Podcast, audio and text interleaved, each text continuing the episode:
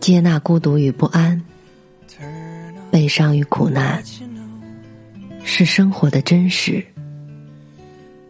坚守温暖和希望，是活着的本质。我相信，胸中装满深切的爱，生活就会灿烂千阳；内心保有沸腾，世界会为你绽放。愿我们都能在不期而遇的温暖中，满怀生生不息的期望。晚上好，我是 Mandy。搜索并关注微信公众号“深色密墨”，收听更多或参与互动。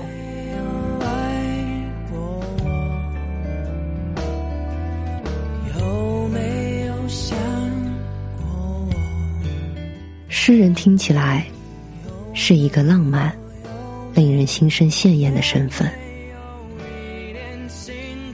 诗人用寥寥几句传达朦胧美好的情感。灵魂对自由的渴望，人们为之惊叹，为其折服，对此崇拜。艺术家也是人，怀抱踏实信仰的态度去观望他们时，了解的越多，心中的落差就越大。作品没办法完全窥见这个人真实的模样，如中国近现代诗人顾城，他们都在各自的领域取得非凡的成就和崇高的威望，但这也无法改变他为人的一些缺陷。顾城、激流岛、谢烨、杀妻。这些关键词从未停止搜索过。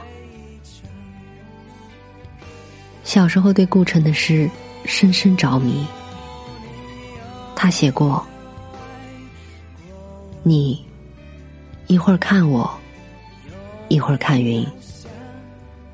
我觉得你看我时很远，你看云时很近。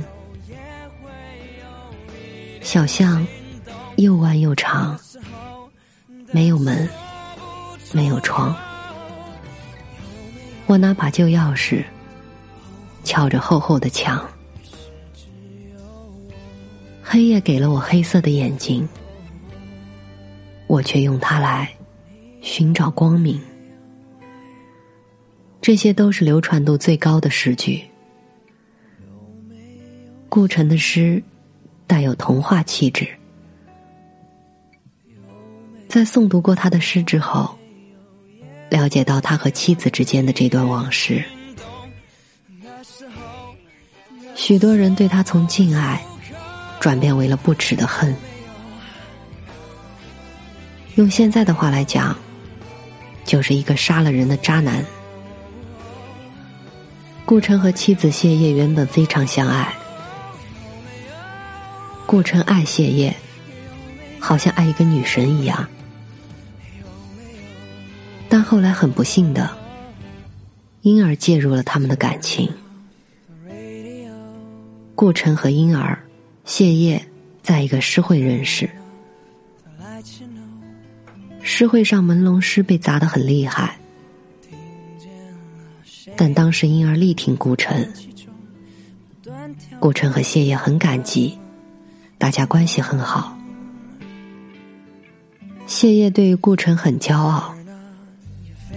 对婴儿讲了关于顾城的很多事，顾城的脾气、爱好等等。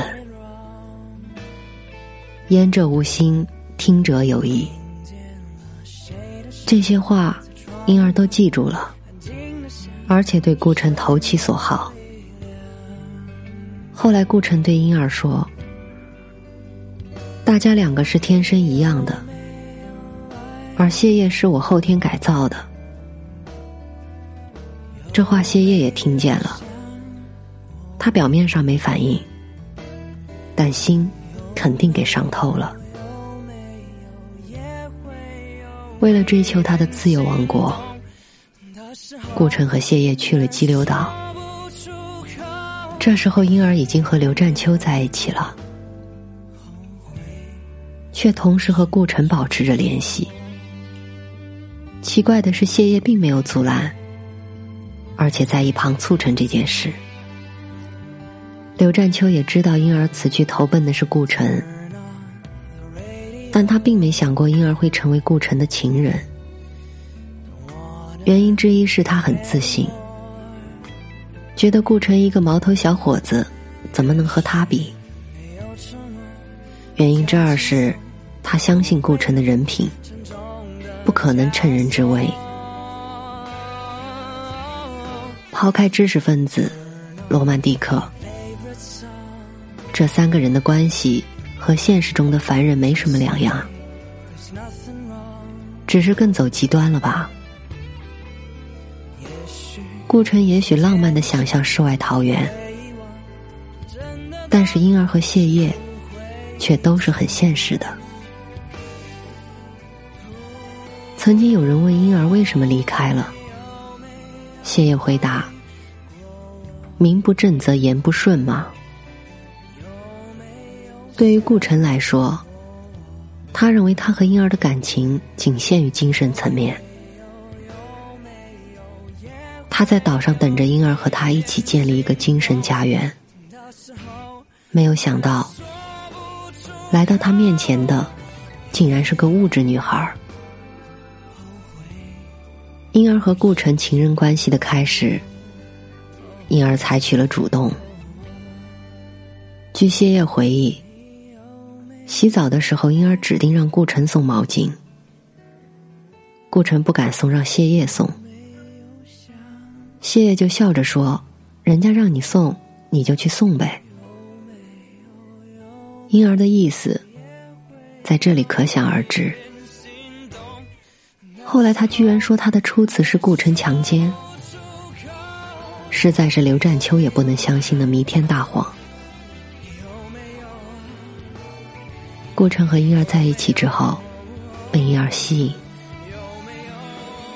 至于被吸引的原因，婴儿里面有提到，其实顾城在性方面是很胆怯的，他和谢烨在这方面。也并不和谐。谢烨在性方面的态度也比较排斥，所以也许是婴儿在这一方面给了他惊喜。谢烨和顾城的孩子小木耳被送了人，因为顾城觉得木耳是个男孩，不能进入他幻想的女儿国，而且小孩子的哭叫。让他无法工作，他不喜欢这个孩子。但后来顾城给木耳的文章中，说他会在没人看见的时候，偷偷对木耳好。他没有办法解决人伦亲情和他幻想的王国的矛盾。谢烨带顾城去了德国，期间婴儿跟着一个叫老头的跑了。还结了婚，这是没有爱情的婚姻，完全为了绿卡。顾城特别痛苦。这个时候，谢烨和一个叫大鱼的德国朋友，给顾城出了个主意，让顾城把婴儿杀死，然后自杀。同时，谢烨和大鱼还帮顾城买凶器。顾城很感激他们。为了报答谢烨，顾城想把他们的故事写成一本书，叫《婴儿》。书主要是突出谢烨的高贵和容忍。在书完成后，顾城打算和书里写的一样自杀。顾城自己洋洋得意的说。我如果和书里写的一样自杀，书肯定可以热卖。他想通过这本书给谢烨留一笔钱。后来书写完了，但并不是谢烨想要的样子。谢烨觉得里面的婴儿被美化了，所以很不高兴。更可怕的是，书写完了，顾城竟然不想自杀了。据顾城自己说，有天晚上，他看到了在月光下的小木耳，顿时心里明亮了。他决定放弃自己的理想王国，接回小木耳，过正常人的日子。他对小木耳说：“我要你带我回家。”他激动的把他的心情告诉谢烨，但谢烨却冷冷的说：“一切都已经晚了。”谢烨已经受够了顾城。他决定接受德国那个叫大鱼的朋友。本来计划等顾城自杀后，大鱼也和他老婆离婚，他们一起生活。但如果顾城不死，这个计划就被破坏了。